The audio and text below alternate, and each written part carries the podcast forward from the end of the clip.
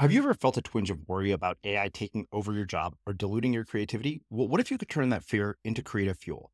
We've just published an amazing new ebook called The Four Keys to Success in an AI World. And this is more than just a guide, it's a deep exploration into the human skills that AI can't touch, the skills that are essential for standing out and thriving, no matter how much technology evolves. We're talking about real differentiators here like creativity, emotional intelligence, critical thinking, and much more.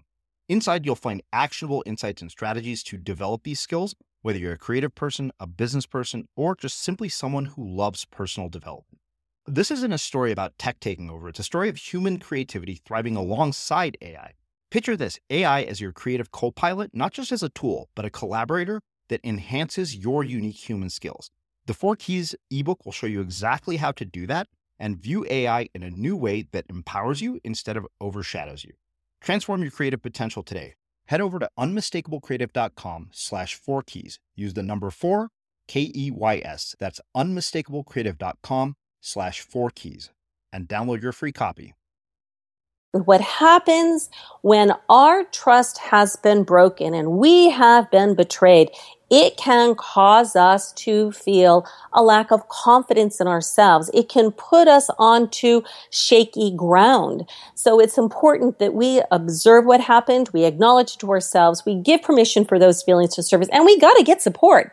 We go after finding another person who can support us to do the next most important step, which is reframing that experience. And Srini, we reframe when we take that hurt and that pain and that disappointment and we actually consider what can that help us to learn.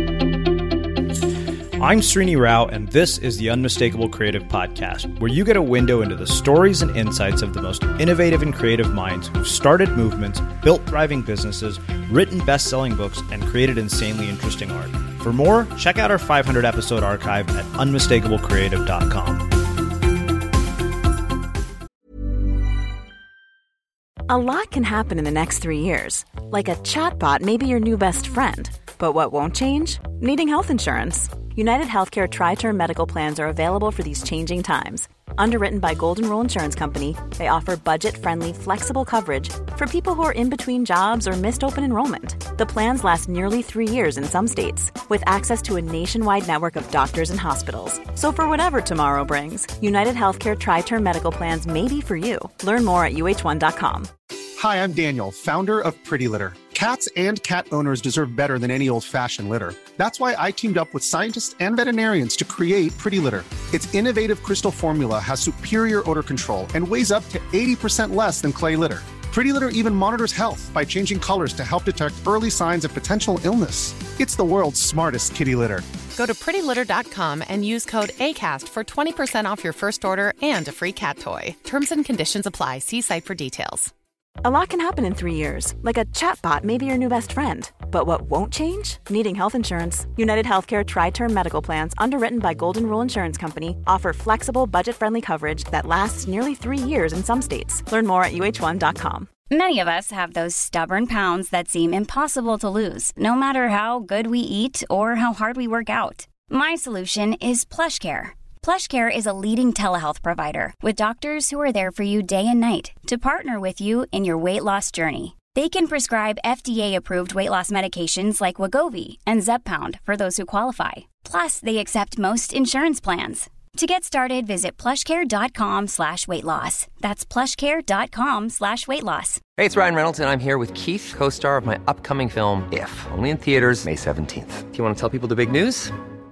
All right, I'll do it. Sign up now and you'll get unlimited for $15 a month in six months of Paramount Plus Essential Plan on us. Mintmobile.com slash switch. Upfront payment of $45 equivalent to $15 per month. Unlimited over 40 gigabytes per month. Face lower speeds. Videos at 480p. Active Mint customers by 531.24 get six months of Paramount Plus Essential Plan. Auto renews after six months. Offer ends May 31st, 2024. Separate Paramount Plus registration required. Terms and conditions apply if rated PG. As creators, we're always on the move. Whether it's a live podcast event, a pop up shop, or a workshop, we're constantly interacting with community, and that's where Tap to Pay on iPhone and Stripe comes in. Imagine this you're at a live event, a listener loves your merch, or a participant wants to sign up for your course on the spot.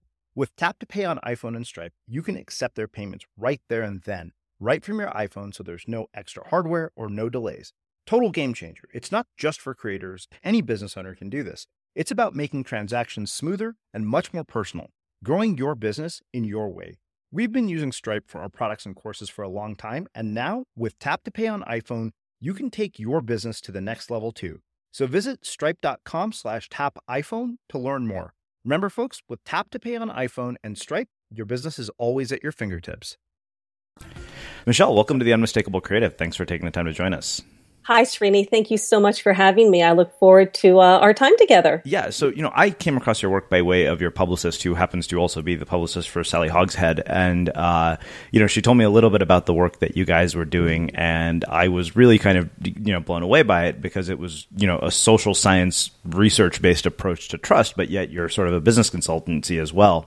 Um, mm-hmm. But before we get into your actual work, um, I, I want to start with something that I haven't started with before, which I, I thought was really interesting based on, on something I heard on another podcast. But um, when you look back at your life, what are some of the seemingly unrelated experiences that played uh, an influential and informative role in uh, what you've ended up doing with your life and your career? Uh, they've really been. Um, I love that question, by the way. Thank you. Uh, they've been uh, extraordinary experiences and influences that I've had um, by people who have played pivotal roles in my life. And I, I can go back to early stage childhood uh, in the influential role that somebody like my grandmother uh, played in my life and how that's continued to be reference points for me to, to this very day. So, can you expand with more specifics? Oh, yeah, absolutely. Well, my grandmother helped me to learn, uh, was a w- wonderful role model for me uh, of leadership and of service. And when I was a little girl, I used to go and visit my grandmother who worked in a camera shop in Harvard Square. Now, my grandmother, as a as a camera shop store clerk, you know, had the traditional role that many of us might think about, in that she, um, you know, ran the register, she uh, swept floors, and she helped take orders for developing film, and would service clients when you know customers when they came into the store. But my grandmother saw her role much bigger than that. The primary base of the customers at that point in time, and Srini, I'm going back, you know, over 50 years at this juncture. And so my grandmother was a working woman, which was very unusual at that period of time. Again, I'm going back over 50 years. But my grandmother didn't view herself as the traditional store clerk. My grandmother viewed herself in service to those customers. And most of her customers were Harvard professors she was there in Harvard Yard, in the Harvard Square, in this camera shop. So as the Harvard professors would come in, my, my grandmother would get to know them. She would learn about their lives. She would come to understand what they were doing. And when she would take their orders for films, you know, rolls of film to be developed, she saw what she was taking and running for them as an order in service to them. Because quite often these these professors were using the film that was being developed to bring concepts and ideas to life in their classroom. So my my grandmother taught me uh, gave me some very early stage seeds of the whole concept of being in service, in making a contribution to the highest interest of others and the power of those relationships. She didn't just sweep floors and run a register and take orders for film development. She got to know these people and they got to know her and she forged relationships that lasted many, many, many years. And when it came time for her to retire in the days before her last day in her retirement, she had customers coming in and giving her gifts and giving her flowers and thanking her for her service and her contribution. And that all began with her attitude and her outlook. And her view of the importance of relationships and bringing your best self to them. You know, it's interesting. Uh, it sounds to me like she took something that you know seemingly on the surface would be sort of written off as a sort of blue collar job and found this sort of greater sense of meaning purpose and mission in what she was doing and as a result uh, ended up you know finding a lot in this work and i'm curious you know if people feel that they're lacking that in their work which i, I think many people often do um, I'm curious, you know, based on your experiences, what you would say to them. Well, I I I often, um, you know, I'm having this kind of a conversation with people, and and I encourage each person to, you know, take a momentary pause and to and when i say a momentary pause Srini, you know i don't necessarily mean that literally. Uh, but often um, people are struggling because they're looking for the they're looking to the outside world for their signals or cues of their self-worth or or what it is that um, gives them meaning. And it begins with each and every one of us. So there's something very powerful when each of us do take pause at different points and times in our lives and reflect on the trajectory of our life and reflect on who we are and how we have shown up and what are things we have said or done that have contributed to other people and what has served as a as a point of fulfillment for us and what have we experienced that has gratified us. And typically speaking what we discover it is rooted in what we have given what we have contributed to other people, where we might have provided some support, where we might have given insight to help somebody complete a specific task or assignment, or somebody may have been up against a wall and reached out to us for help and we stepped in and gave it. And that felt really good. And when we reflect on those kinds of experiences and exchanges, it can help us become more tuned into what we have to give others, the contribution and the difference that we make. And that gives us some seeds for fulfillment. So, in your own life, um, what were sort of inflection points where you were uh, pausing and reflecting and looking at the trajectory of your life that uh, ended up planting seeds for what you ended up doing? I, um, you know, throughout, I, um, I take pause, and, typically speaking, um, it's that key transitional points in my life or periods where I might have experienced a setback um, or a disappointment or a letdown um, and and also reflecting on what what am I seeing outside of me. So, as a very specific example, Srini, there was a time in my life when I was um, in the earlier stages of my professional life, and I'm going back about 25 years ago. And this actually, what I'm about to share with you, seeded my what became as my life's work. But I was in the early stages of building a consulting practice um, along with my now husband um, Dennis Reina, and I was working with organizations in a very broad, general way. I was helping them through organizational um, change and strategic planning and um, often leaders would talk with me about struggles and challenges where teams were not necessarily uh, performing at what they felt were their highest level or change efforts that were stalling out. And leaders would turn to me and ask me to help them understand what was going on that was getting in the way of people doing their best work. And at that time, in response, I would often step into an organization and sit down and talk with people and have conversations with teams and individuals and, and ask them questions to help me and them gain some insight into what was really getting in the way of people doing their best work. And again and again and again, what I heard people talk about was trust. I heard them talk about breakdowns in trust. I heard them talk about the reluctance to trust in their leaders or trust in their colleagues or trust in their teammates. And I heard them talk about trust in very broad, general terms. But the primary theme that I heard again and again and again was that the breakdown in trust or the absence of trust is what held them back and moved them into periods of judgment and criticism where they didn't feel they could do their best. So at that time, quite honestly, I, I didn't fully understand what they were talking about. I felt myself as a professional ill equipped to help them find creative solutions to these dilemmas. So here I was as the person that these leaders would turn to for help to these presenting challenges and I myself didn't understand them. So I had to take a very big pause and reflect on what I was hearing, what this was telling me, where I felt confident to be of support and where I didn't. And that led me to stepping into that, that aspect that I didn't fully understand and go to work on it. Um, so that opened the door, Srini. And what I did is I began reading everything I could get my hands on. I was in, I was in graduate school at the time studying for my doctorate. So I leveraged that academic experience. And coming out of that, yeah, I had a lot of answers, but more questions. So my husband and I, we were hooked.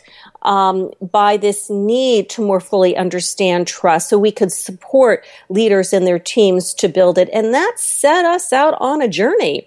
Um, so to summarize, you know, what, what causes me to take a momentary reflection frequently in my life is when there are things going on outside of me that I want to more fully understand, needs or requests that others have of me that I want to pay attention to, and how I can dig deeper and continue to grow in my own experience in service to them. Mm-hmm. You know, so in addition to transitions, you mentioned periods of setbacks. Uh, mm-hmm. I am really curious, kind of, you know, what your personal setbacks have been, um, how you've navigated them, and, and more importantly, what you've learned from them.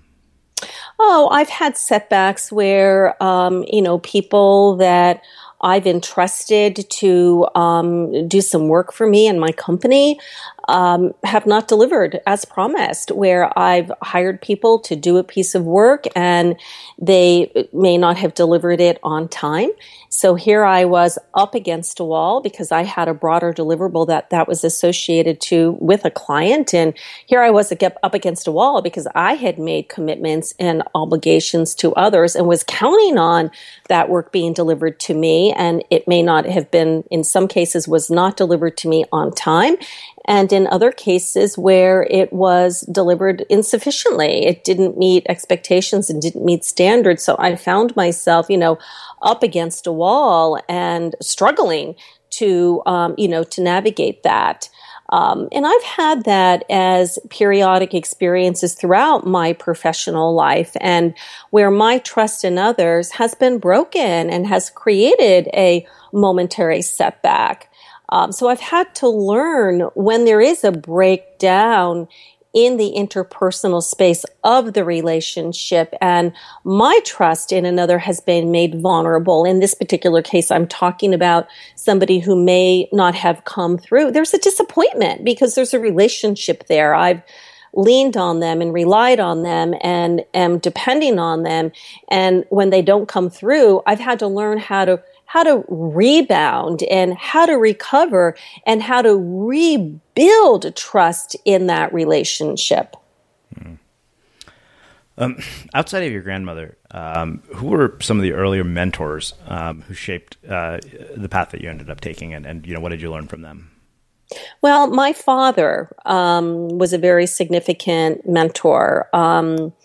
My father is the person who helped me really learn um, about compassion.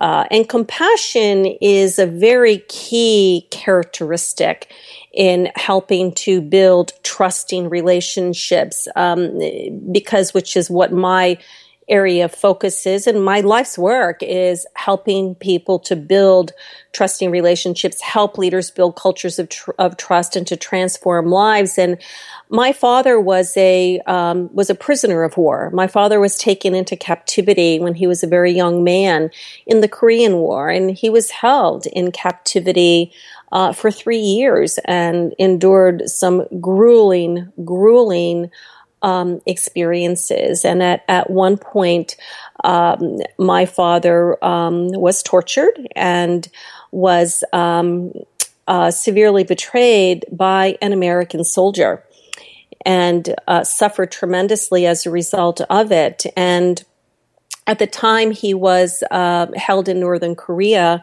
in a in a camp uh, as prisoner uh, of the Korean War, and their life circumstances at that time, Srini, were beyond what you and I can, um, you know, really even imagine. But to to give you a little bit more of a sense of it, um, Northern Korea can be one of the coldest places um, on the planet in the winter. It gets to be below 40 degrees.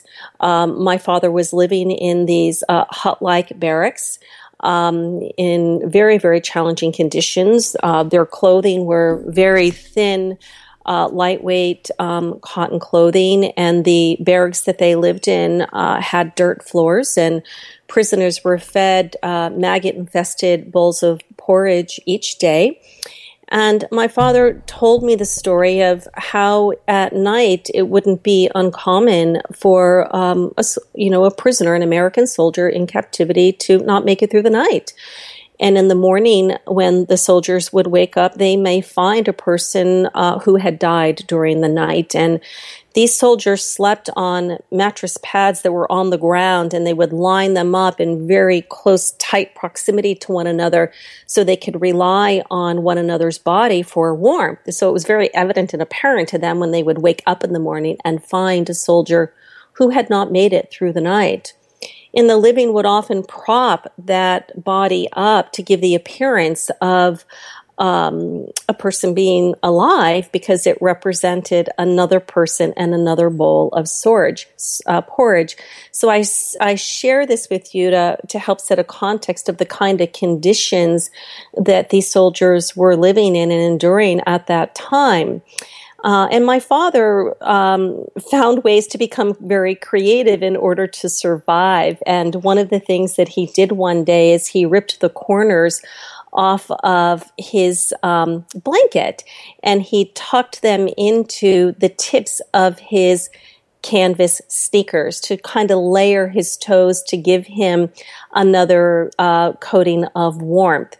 Well, in the morning, when the um, uh, the guards came to inspect the quarters, one of the guards ripped the blanket off of my father's mattress to reveal the ripped corners and immediately took my father to the commanding officer where he was reprimanded and accused of violating their property.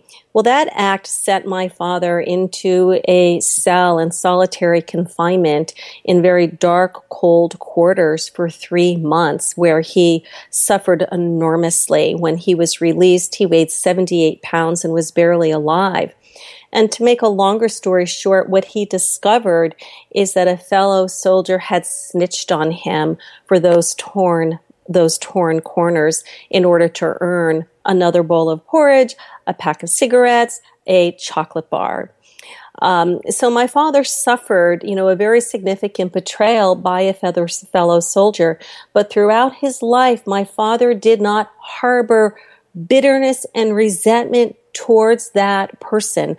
My father learned to forgive that person and to choose life and to move on with his life. And what helped him to do that was the source of compassion. So my father has throughout my life served as a role model for me and a teacher as a source for compassion and forgiveness and how important those ingredients are for having healthy, relationships where we can continue to trust in other people and trust in ourselves.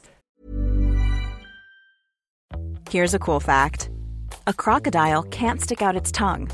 Another cool fact you can get short term health insurance for a month or just under a year in some states. United Healthcare short term insurance plans are designed for people who are between jobs, coming off their parents' plan, or turning a side hustle into a full time gig Underwritten by Golden Rule Insurance Company, they offer flexible, budget friendly coverage with access to a nationwide network of doctors and hospitals. Get more cool facts about United Healthcare short term plans at uh1.com. Many of us have those stubborn pounds that seem impossible to lose, no matter how good we eat or how hard we work out. My solution is PlushCare. PlushCare is a leading telehealth provider with doctors who are there for you day and night to partner with you in your weight loss journey. They can prescribe FDA-approved weight loss medications like Wegovy and Zepbound for those who qualify. Plus, they accept most insurance plans. To get started, visit plushcare.com slash weight loss. That's plushcare.com slash weight loss. Ever catch yourself eating the same flavorless dinner three days in a row? Dreaming of something better? Well, HelloFresh is your guilt-free dream come true, baby. It's me, Kiki Palmer. Let's wake up those taste buds with hot, juicy pecan crusted chicken or garlic butter shrimp scampi. Mm. Hello Fresh. Stop dreaming of all the delicious possibilities and dig in at HelloFresh.com. Let's get this dinner party started. I'm Sandra, and I'm just the professional your small business was looking for. But you didn't hire me because you didn't use LinkedIn jobs. LinkedIn has professionals you can't find anywhere else, including those who aren't actively looking for a new job but might be open to the perfect role, like me. In a given month, over 70% of LinkedIn users don't visit other leading job sites. So if you're not looking on LinkedIn, you'll miss out on great candidates like Sandra. Start hiring professionals like a professional. Post your free job on linkedin.com slash achieve today. There's never been a faster or easier way to start your weight loss journey than with PlushCare. PlushCare accepts most insurance plans and gives you online access to board-certified physicians who can prescribe FDA-approved weight loss medications like Wegovy and Zepbound for those who qualify. Take charge of your health and speak with a board-certified physician about a weight loss plan that's right for you. Get started today at plushcare.com slash weight loss. That's plushcare.com slash weight loss. plushcare.com slash weight loss. As creators, we're always on the move. Whether it's a live podcast event, a pop-up shop, or a workshop, we're constantly interacting with community, and that's where Tap to Pay on iPhone and Stripe comes in. Imagine this. You're at a live event, a listener loves your merch, or a participant wants to sign up for your course on the spot. With Tap to Pay on iPhone and Stripe, you can accept their payments right there and then, right from your iPhone so there's no extra hardware or no delays. Total game changer. It's not just for creators, any business owner can do this. It's about making transactions smoother and much more personal, growing your business in your way. We've been using Stripe for our products and courses for a long time, and now with Tap to Pay on iPhone, you can take your business to the next level too. So visit stripe.com slash tap iPhone to learn more. Remember, folks, with Tap to Pay on iPhone and Stripe, your business is always at your fingertips. Okay, so that raises a question. So, you know, when we experience a significant betrayal or a significant violation of trust or in some way are hurt by another person, yes, um, I think our our gut reaction isn't one of compassion. At least in my experience, that's not right. First, that's not the first response. Um, right. The first response is more like a series of f bombs, wondering why you let this person into your life. yeah, so, a series of f bombs, and perhaps a strategy of how we can get back. Yeah, yeah, exactly. So I, I guess the question is, um, in dealing with people who have betrayed us in some way, even if we may not ever find, you know, like literally be able to talk to that person. Yeah. Um, how do you how do you find forgiveness and compassion in situations like that, and how do you let go and move on from situations like that? You know it's it's uh it is a it is a process. Um, it's not always easy and i think that's some of the the deepest work that we as human beings have to do. Um, actually my my husband dennis and i developed a framework to help us as individuals together people um, to move through um, the uh, the disappointment and hurt that comes with betrayal. It's it's actually called Seven Steps to help us rebuild trust, and we actually wrote a book about it called Rebuilding Trust. Um, but those seven steps begin with the most important first piece for us to do, Srini, is to is to uh, acknowledge for ourselves what has happened. Sometimes we all want to just move through our hurt and pain very rapidly, or we may tend to stuff our emotions. We just want to get on with life. But there is something that's very important for us to um, acknowledge what happened, give voice to ourselves the impact that had that that has had on us, how we have been hurt, how we've been disappointed, how we've been let down, how that impacted us, and to allow our feelings to to surface and to give ourselves permission to feel what it is that we're feeling. We may feel hurt, we may feel confused, we may feel angry, we may feel uncertain. What happens when our trust has been broken and we have been betrayed, it can cause us to feel a lack of confidence in ourselves. It can put us onto shaky ground. So it's important that we observe what happened, we acknowledge it to ourselves, we give permission for those feelings to surface, and we gotta get support. We go after finding another person who can support us to do the next most important step, which is reframing that experience. And Srini, we reframe when we take that hurt and that pain and that disappointment and we actually consider what can that help us to learn? How could we potentially grow from this? And the person who hurt us, we find compassion when we actually consider what else might have been going on for them? What point of struggle might they have been in? We consider actually giving them the benefit of the doubt. And we wonder what point of pain they may have been in that caused them to behave in that way. So we shift from judging and blaming and wanting to get back at them and making them wrong to holding them out as a human being who might have been in a point of struggle. And we open our heart and we extend that compassion and benefit of the doubt. And then we gotta take responsibility for how we're going to move on. Because when we hone in, as you said, you know, we may consider, you know, the whole series of F bombs that come out of our mouth and all the strategies we begin to imagine of how we can get back at them because uh, there's a human, uh, fundamental dynamic at play is sometimes when we hurt, we hate. And when we hate, we want to get back.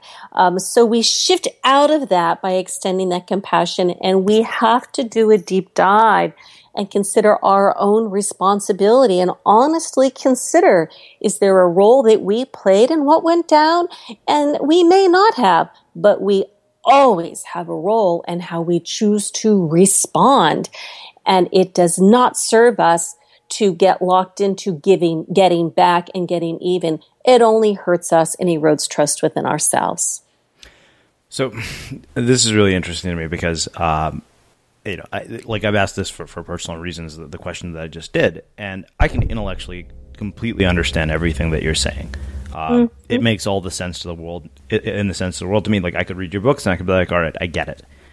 But intuitively putting it into practice in my mind is a whole different story because despite knowing what you just said, if you had told me this in any of these periods in which trust was violated between me and another person, I could intellectually understand it, but I know myself well enough to know that I'm still going to end up in this endless loop of thinking about all these horrible things. So I'm wondering how you make the shift from intellectually understanding it to intuitively making it part of the, the way you just see the world, if that makes any sense. Yeah, well, let me give it a shot and, and let's kind of step into it together. Um, you know, the first is I, we all have a choice to make at the beginning. And, you know, the first choice point is do I want? Do I want to remain locked into this pain and this hurt and this disappointment and this suffering? Do, do I want to remain locked into that? Um, sometimes people choose to remain locked into it. I call that the pathway of the victim. Or do I want to um, step into it? Do I want to learn and grow from it? I'm a big, big advocate for getting support. Um, so my first piece of counsel to you, to myself, to anybody is to consider where we can go for support. And support is often a trusted friend, a trusted colleague. Uh, it may be, um, you know, in a workplace setting, there may be a coach uh, or a coworker that we can turn to, but a trusted um, person that we can go to and talk about what happened, not to give us a solution or not to um, give us the um, the kind of uh, assurance that oh yes, what that person did is absolutely horrible, but to help us step in more fully to understanding for ourselves what happened, who can be that sounding board and can help us move into that reframing. We reframe when we do consider what are the bigger picture? What are the options that are available to me? What choices can I make? The, the, it can be at times challenging for any of us because we may not always know what went on with that other person and we may not even be able to have a dialogue with that other person but we can have a dialogue with ourselves and we can consider options and choices that we're going to make for ourselves does that help? Oh yeah, that helps tremendously. So it, it's interesting. We've looked at this um, almost entirely through a very personal lens. So I want to, uh, you know, look at it through another lens, and that is the lens of leadership within organizations, which I know you brought up earlier, and how that. Uh, how, how we apply this entire concept of trust and the framework that you guys have developed to be more effective within our organizations, and then we'll yes. look at it from the standpoint of brands and commerce and how that interacts, how that impacts our choices that we make. Sure so let's start with leadership. Like, how do you apply this in the context of an organization and, and you know, in terms of leadership to bring out the best in people? Right. Well, leadership, um, you know, boy, that is so important. And when I think of leadership, uh, you know, there's one way we can think about leadership, which is sort of a traditional hierarchical um, lens of leadership, you know, positional and structure and things of that nature. Um, I also think of leadership um, through the lens of we're all leaders of our own lives. Um, but with respect to in an organizational workplace, what is most important for leaders to be aware of is trust begins with their behaviors. So there's a very big mistake that I have often seen leaders make, and that is to assume that their position, their title, or their hierarchical role is going to earn them the trustworthiness of others. The only thing that may earn them some, initial credibility and may earn the attention of other people, but there's only really one thing that earns the trustworthiness of others, and it is the way we show up and we behave. I've worked with many leaders who espouse trust as a value, who will talk and state that relationships and people and trust is important to them. That's great. It's just a starting point. What's most essential is how we show up and how we behave. Um, so I encourage leaders to consider and reflect and grow in the awareness of their own behavior. Do they do what they say they're going to do? Are they perceived as reliable and, and, dependable? Do their people understand what is expected of them? How do they manage their expectations of others? How do they manage agreements? Um, how is their communication perceived? Do people perceive that this leader is open and honest and transparent in their communication, how leaders show up, how they talk, how they provide feedback, how they treat mistakes, the extent to which they tell the full truth of what's going on versus spinning the truth or provide a comfortable variation of truth are examples of behaviors that build trust in leadership. And I got to tell you, Srini, leadership trust, you know, the trustworthiness of a leader is a critical asset that a leader cannot be effective without. Yeah, I, I would I would have to agree with that completely. One, I guess the, the question that raises for me is when you're the person who has violated trust. Let's say that you're not the person whose trust has been violated, but you're the the offender. Um, yes. Of such a yes. thing. Yeah. Uh, you know, I mean, to me, this is such a precious commodity, and like you, at moments, I think we don't place nearly enough value on it. Um, mm-hmm. So I, am curious, you know, if you're a person who, you know, is the offender of violating someone's trust, how do you gain it back? And, and you know, I mean, um, how do you repair damage that seems irreparable at times? Um, the first thing I, the first, the first place I want to go in answering your question is we've all been there. Um, and I appreciate your question because often when we think about trust breaking down or being damaged, we often think about uh, something the other person uh, did, you know, what, what, another person has done to hurt me. Um, and you're hitting on a very core fundamental truth about trust. And that is that it is innately vulnerable in all relationships at different points in time. We may feel hurt and disappointed by another person. And there will be times that others feel hurt and disappointed by us generally speaking, none of us sets out to break trust. We, we don't wake up in the morning and think about, gee, how am I going to break trust?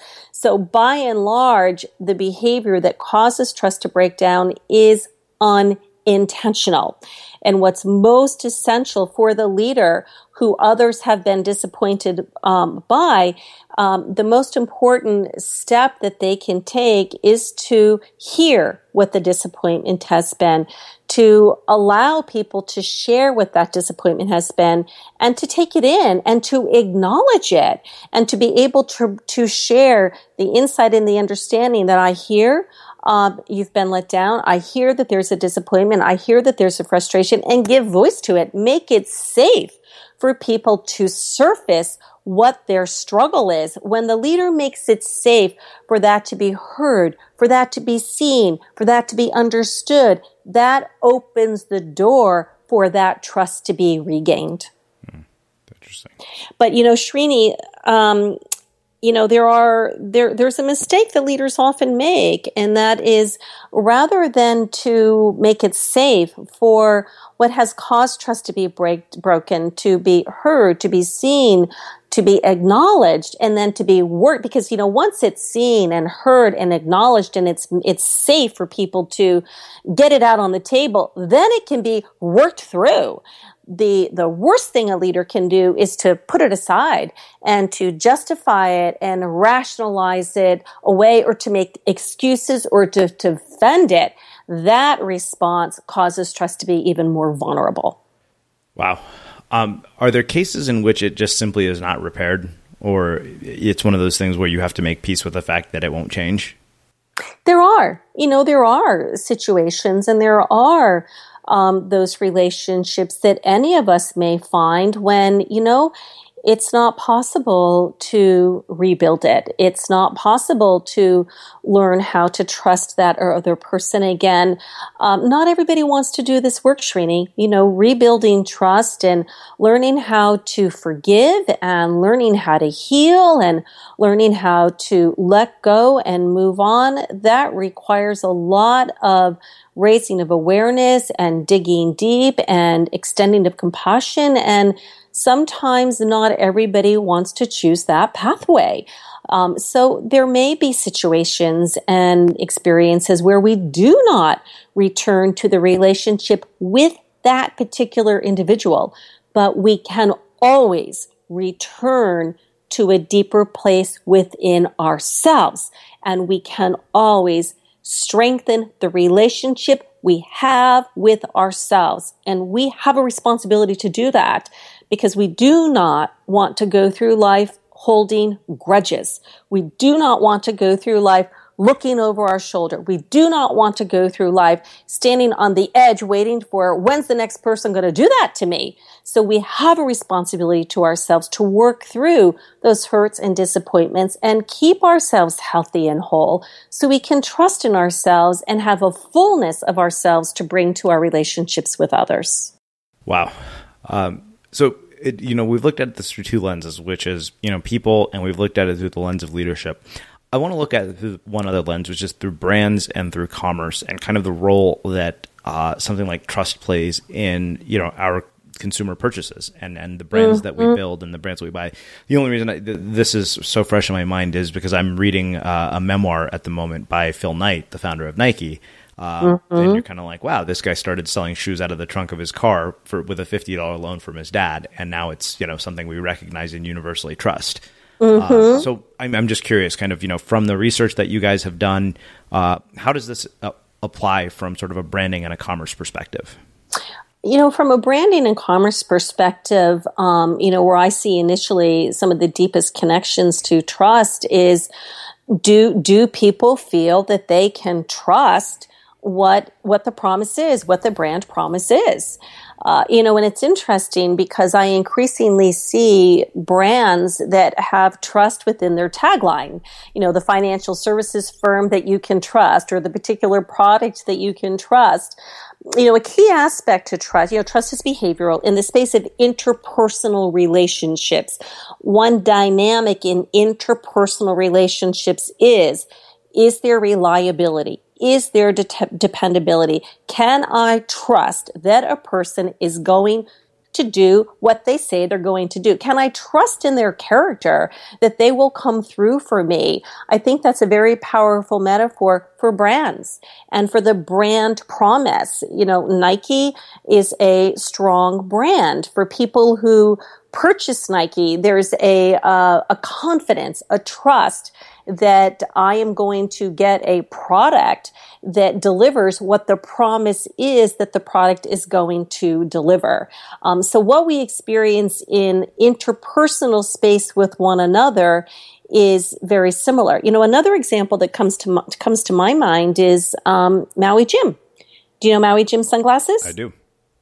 Um, Maui Jim sunglasses. Um, I love Maui Jim sunglasses, and I'm really committed to um, that product. I have a loyalty to that product.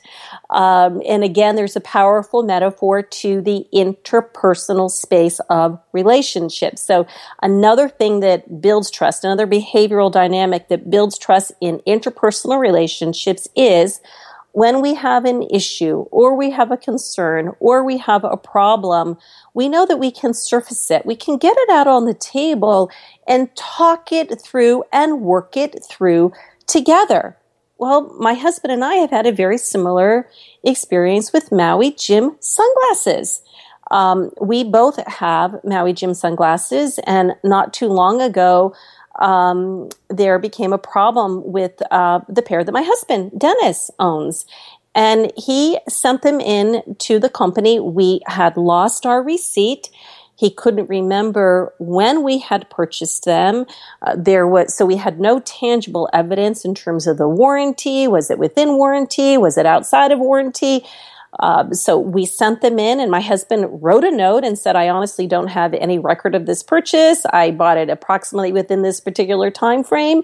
Maui Jim wrote back, "No problem. We will take care of this for you," and um, them immediately. So in that brand, there there is that promise of the quality and the integrity of the product itself, but we're going to stand behind it. And if you run into a problem, we're going to help you address it. So there's an interesting metaphor there between what we experience in our relationship with each other interpersonally and what's the drumbeat on the brand and what what does our tangible experience do that helps us know that we can trust in that brand wow all right so um, I want to go into a few sort of unrelated questions. This has been just fascinating uh, and, and, a really interesting look at, at, sort of rebuilding trust in relationships and through brands.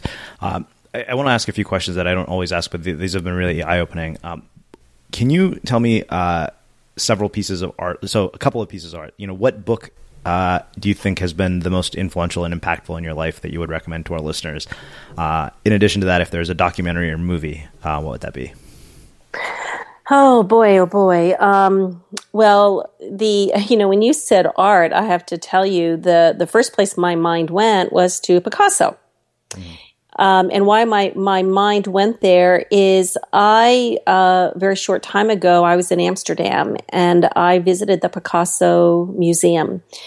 And uh, I've been aware of Picasso, you know, most of my life, I think, as, as many of us have been. But what struck me in, in actually being at the Picasso Museum and, and seeing and experiencing um, some of his master work in person and feeling the energy was the insight that I gained of his life. And the insight that I gained is throughout Picasso's life, it was not an easy ride. Uh, you know, look at the legacy that he left and the amount of joy um, and appreciation that he has created in the world. How much pleasure people have gotten uh, from his work. But being in his museum and having an opportunity to read more about him, what I was able to discover, it was not an easy road for him. He had a lot of hurt.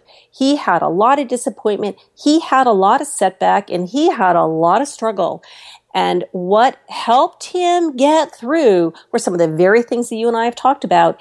He always turned to support. He always looked for a person he could lean on to help him move through and look at look at what has emerged. He left behind in the world a legacy that um, uh, you know people continue to um, gain a lot of joy and satisfaction from. But it was an ongoing journey that he lived in his life of stepping in and moving through again and again, breakdown, hurt, disappointment, letdown, and setback. So when you asked me about, um, you know, artwork, it was the very first place that my mind went was to um, was to Picasso. Well, uh, this has been incredible. So uh, I have uh, one last question for you, which is how we finish all of our interviews at the Unmistakable Creative. Okay. What do you think it is that makes somebody or something unmistakable? Uh, their trustworthiness um, and their, you know, through their trustworthiness, uh, the presence that they have. And when a person trusts in themselves and a person can live in the truth of who they are and what they have to bring to others, what they have to contribute to others, and through their trustworthiness live with the highest, best interest of others in mind, we walk away from our interaction interactions with that person knowing unmistakably who they are and that we can trust them. And we never forget the people that we trust and the impact that they have on us. Well, I think that was just a beautiful poetic way to to wrap up our conversation. Uh, where can people learn more about you and your work? They can learn from me at my website, um, uh, www.reinatrustbuilding.com. Awesome. Well, uh, like I said, this has been phenomenal, and uh, I, I am really, really glad uh, your publicist connected us, and I really appreciate you taking the time to join us and share your story and, and your insights with our listeners. Thank you, Srini. I very much appreciate the the opportunity to be with you, and thank you so much for the work that you're doing in the world to make a difference. Awesome. And for everybody listening, we will wrap the show with that. Next time on the Unmistakable Creative.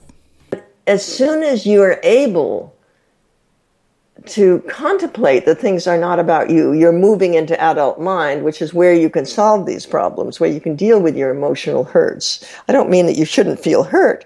I mean that the whole victim position or the the position of feeling done wrong to um, loosens up when you get into an adult mind. Roz Zander joins us to talk about pathways to possibility. Hi, I'm Daniel, founder of Pretty Litter. Did you know cats tend to hide symptoms of sickness and pain? I learned this the hard way after losing my cat, Gingy. So I created Pretty Litter, a health monitoring litter that helps detect early signs of illness by changing colors, saving you money and potentially your cat's life. Pretty Litter is veterinarian developed, and it's the easiest way to keep tabs on your fur baby's health right at home. Go to prettylitter.com and use code ACAST for 20% off your first order and a free cat toy. Terms and conditions apply. See site for details. Ever catch yourself eating the same flavorless dinner three days in a row? Dreaming of something better? Well, HelloFresh is your guilt free dream come true, baby. It's me, Keke Palmer. Let's wake up those taste buds with hot, juicy pecan crusted chicken or garlic butter shrimp scampi. Mm. Hello Fresh. Stop dreaming of all the delicious possibilities and dig in at HelloFresh.com. Let's get this dinner party started.